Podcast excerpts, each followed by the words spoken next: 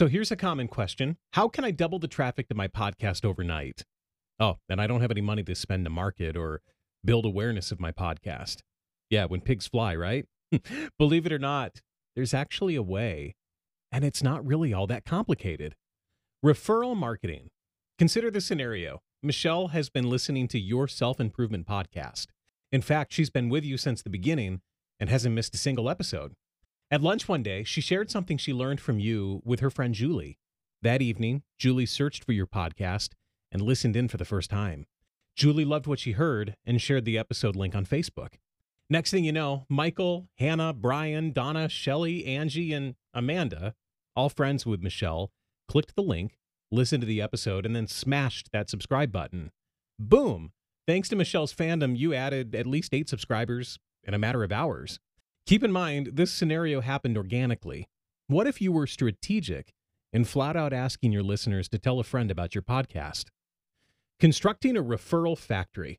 Oh, this is going to be exciting. It's so simple. You're going to wonder why more podcasters aren't doing this. Step number one blow their minds. For starters, create content that's worth sharing in the first place. If you desire for your listeners to tell others about your work, you have to deliver that amazing experience. If your podcast isn't ready for prime time, now is probably not the time to start asking for referrals. Now would be a great time to fine tune what you're doing and circle back when it's ready to shine. Consider what's uncommon in the vast land of podcasting.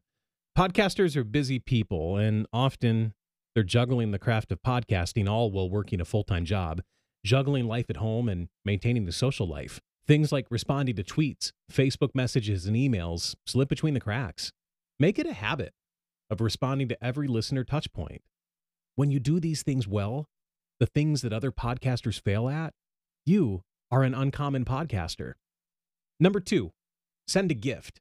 And no, I'm not talking about a coffee mug, even an overpriced Yeti with your logo on it. No one really needs trinkets.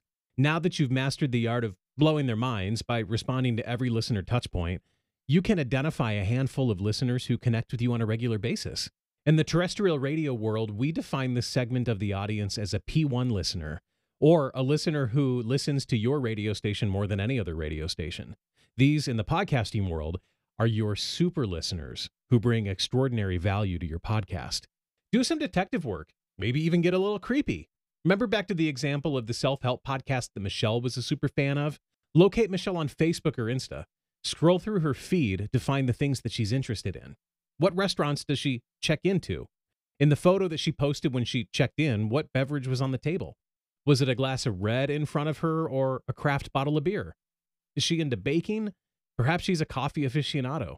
Which band is her favorite? Does she like to travel?